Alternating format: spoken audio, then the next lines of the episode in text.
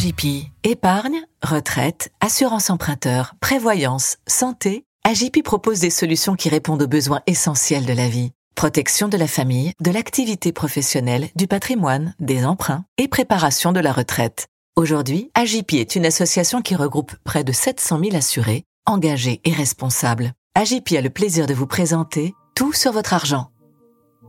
Bonjour, je suis Jean-Philippe Dubosc et voici le quatrième épisode du hors-série spécial Finance Responsable de Tout sur votre argent, le podcast qui parle cash. Au cours des épisodes précédents, on a évoqué les labels. Attribués par des institutions publiques, ces sésames visent à permettre aux épargnants de pouvoir distinguer les fonds responsables des fonds lambda. Mais comme souvent en matière de finances responsables, ce n'est pas aussi simple. Plusieurs labellisations, pas toujours compréhensibles pour l'investisseur particulier, se sont mises en place. Qu'est-ce qui différencie les labels ESG Comment sont-ils octroyés et contrôlés? Peut-on leur faire confiance? Autant de questions que j'ai posées à Stéphane Baudin, président et cofondateur de la société de gestion indépendante IDAM. Bonjour Stéphane Baudin. Bonjour Jean-Philippe. Stéphane, quels sont les différents labels ESG il existe une dizaine de labels à l'échelle européenne.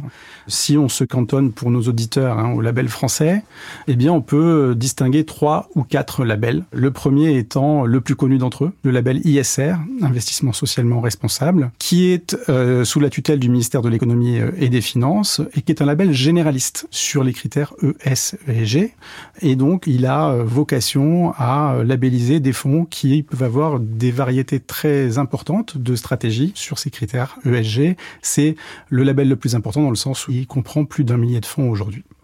En second lieu, un label euh, environnemental qui est le label Greenfin, qui à l'origine s'est appelé Label Tech, qui est donc un, label environnemental centré sur la transition écologique et le climat. Il a été rebaptisé label Greenfin en 2019. Et il faut savoir que le label Greenfin comprend des exclusions et que lorsque un fonds obtient le label Greenfin, il ne peut pas investir dans des énergies fossiles ni dans les activités liées au nucléaire. Donc lorsqu'on est un épargnant qui est d'avis que la transition écologique devrait se faire avec euh, le secteur nucléaire, il faut savoir que ce ne sera pas le cas au travers d'un fonds labellisé Greenfin. Un troisième label qui, lui, n'est pas un label d'État, c'est un label privé, le label Finansol, et il a une vocation, une nature différente des autres, puisque, comme son nom l'indique, il euh, labellise des fonds qui ont des initiatives de finances solidaires, et donc qui agissent sur des thématiques solidaires, sur l'emploi, l'insertion, le commerce équitable, par exemple. Et enfin, le label Relance, qui n'est pas stricto sensu un label euh, de finances durables, puisqu'il a été lancé en octobre 2020 dans le contexte de la pandémie, pour soutenir l'investissement en capital dans les PME et ETI françaises.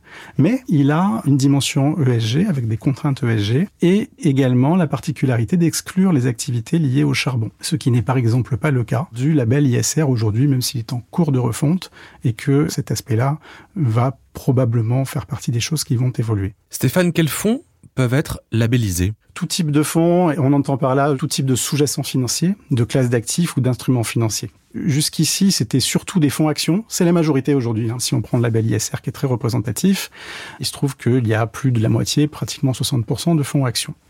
Mais on n'est pas obligé de prendre un risque action pour investir en ISR.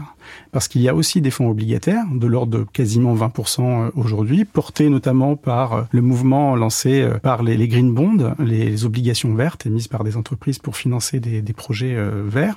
Des fonds immobiliers également, puisque le label ISR a rendu les fonds immobiliers éligibles depuis 2020. Donc aujourd'hui, il y a pas encore une centaine de fonds, mais on s'en rapproche, qui ont le label ISR. Et donc, c'est assez légitime, hein, puisque les sous-jacents, là, sont des immeubles.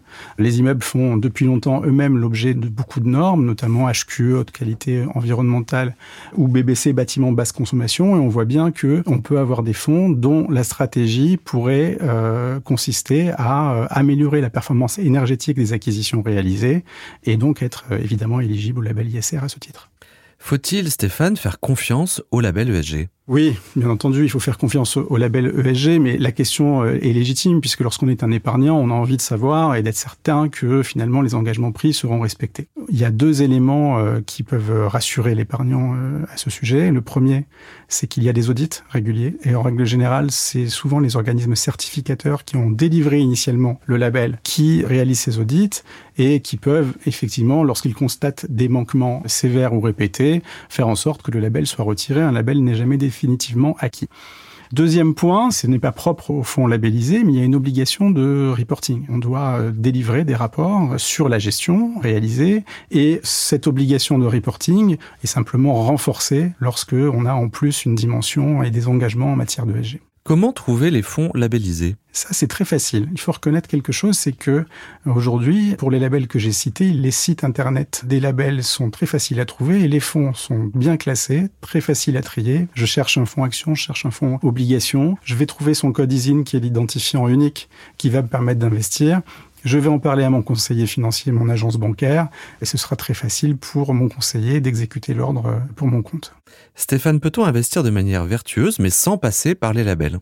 Oui, bien sûr. Lorsque vous appréciez un produit du terroir à côté de chez vous, euh, vous, l'appréciez parce que vous le connaissez, euh, vous aimez le consommer, vous l'achetez, vous n'avez pas besoin du label rouge AOP ou AOC pour ça. C'est pareil en finance. Si vous avez un conseiller, euh, une société de gestion à qui vous confiez votre épargne, dont vous savez qu'elle investit en adéquation avec vos valeurs, vous n'avez pas besoin non plus de label pour ça. Ce qu'on peut dire en revanche, c'est que effectivement, tous les fonds qui disposent d'un label ont des politiques d'investissement durables et responsables, mais tous les fonds qui n'ont pas de label n'investissent pas de manière irresponsable et jetable.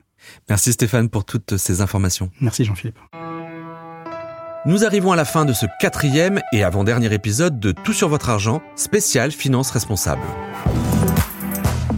Ce podcast est produit par Europe 1 et Tout sur mes finances, le média de tous les budgets. Il est disponible sur europe1.fr, toutsurmesfinances.com et sur les plateformes d'écoute. Si ce podcast vous a plu, vous pouvez vous abonner, mettre 5 étoiles et parler du podcast sur les réseaux. N'hésitez pas à envoyer vos questions et commentaires à l'adresse suivante contact at toutsurvotreargent.com.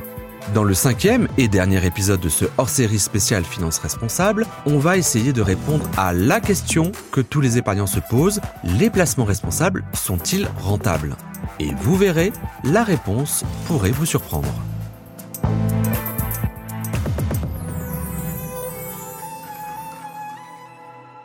C'était Tout sur votre argent avec AJP.